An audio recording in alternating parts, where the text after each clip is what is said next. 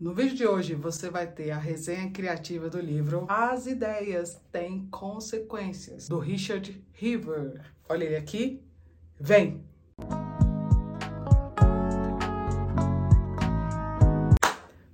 Sábio! Milena Aquino, de volta para fazer uma resenha criativa nesse canal. Se você ainda não é inscrito no canal, se inscreve e vem comigo que eu vou semanalmente falar sobre livros de leitura e uma vez por mês eu trago a resenha criativa de um livro que eu li no mês. Esse vídeo é o vídeo que vai falar sobre o livro que eu li no mês de março.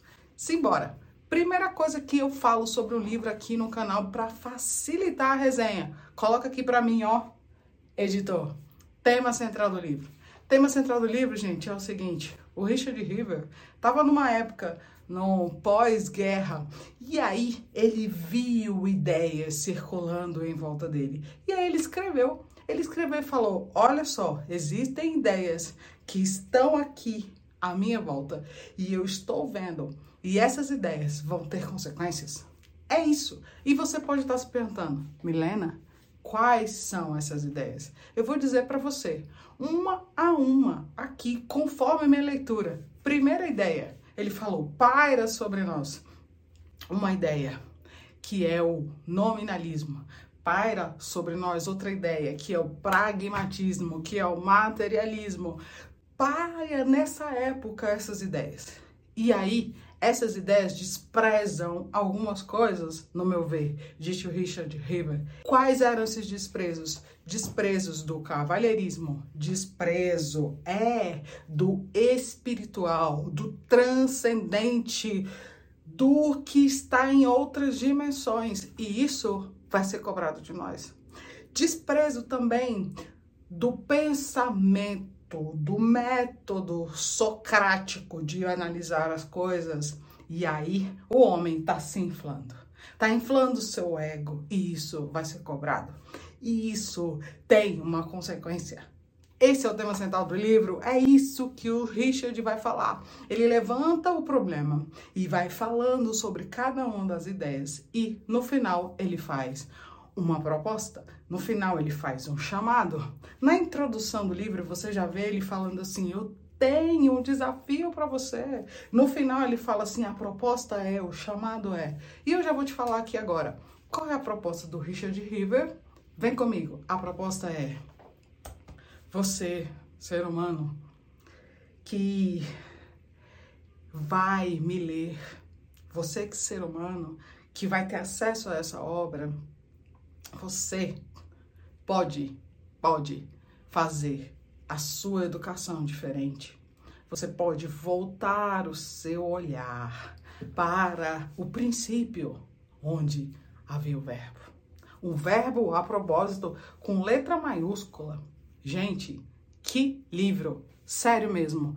Um livro que faz você, como ele mesmo diz, olhar para o passado e ver as minutos e olhar para o futuro e ver uma tela onde pode ter consequências, mas se você se reafirmar e atender ao chamado dele, você pode se ajustar. É, eu vi isso tudo, isso tudo é o tema central, de forma simples, isso aqui é o livro para você. Mas, para não ficar nas minhas palavras, eu vou te dizer a partir de agora frases dele. Foca aqui comigo. Tô aqui agora na página 29 e Vou falar aqui para você. Olha bem, se atenta. Como recuperar a integridade intelectual que torna os homens aptos a perceber a ordem e os valores?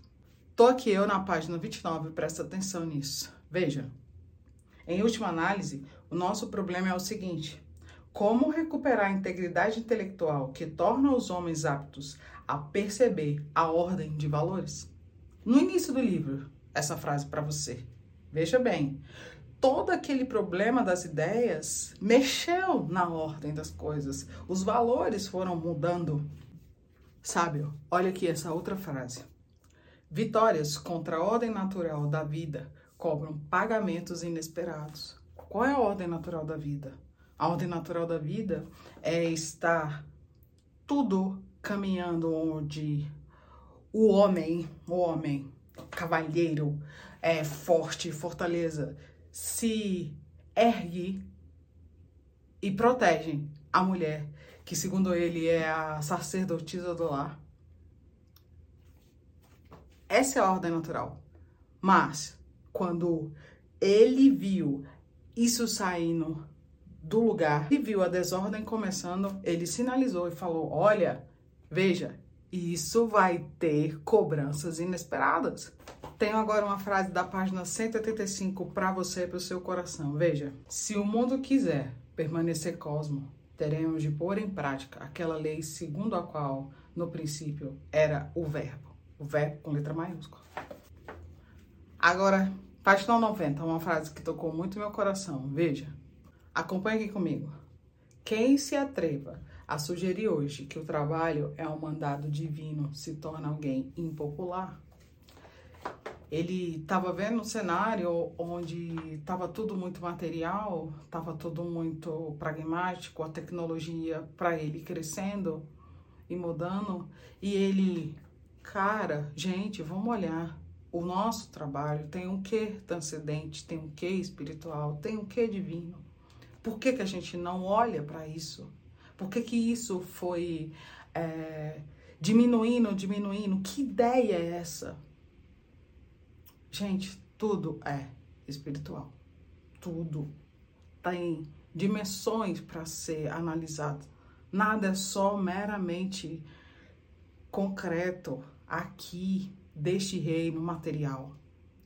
Gente, essa ideia de que nós não somos seres espirituais nem divinos, na época de Richard River, atormentava a mente dele e ele escreveu sobre.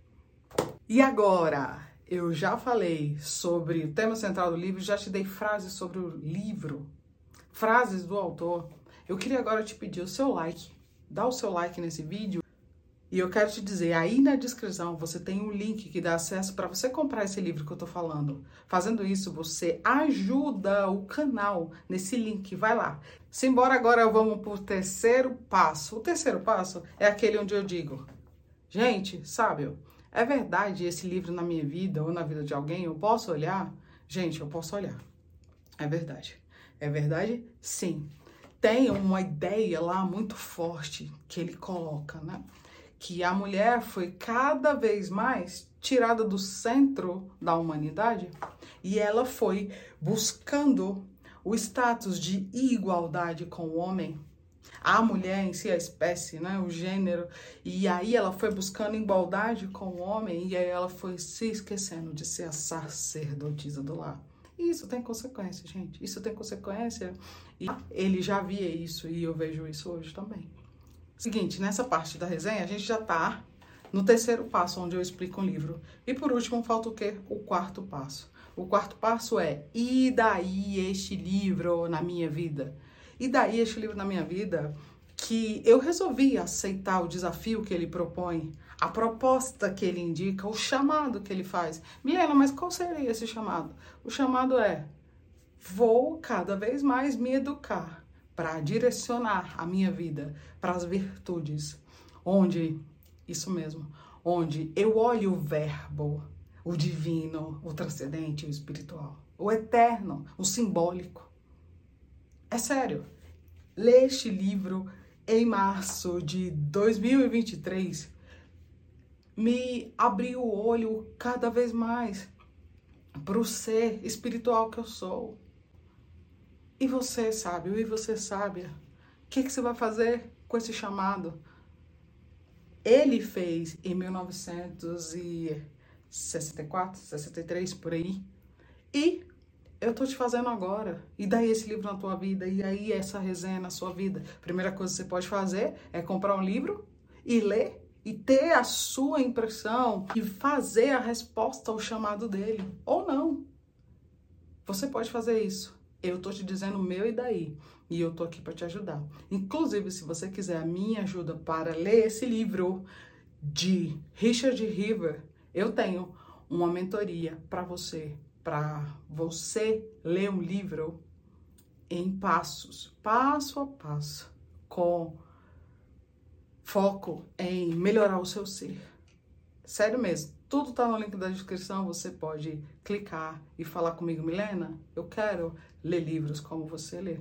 Eu quero entender esses passos para ajudar o meu ser, o meu ser, a minha intelectualidade. Gente, o intelectual não é para ficar só na academia. O intelectual é para viver a vida em todos os lugares.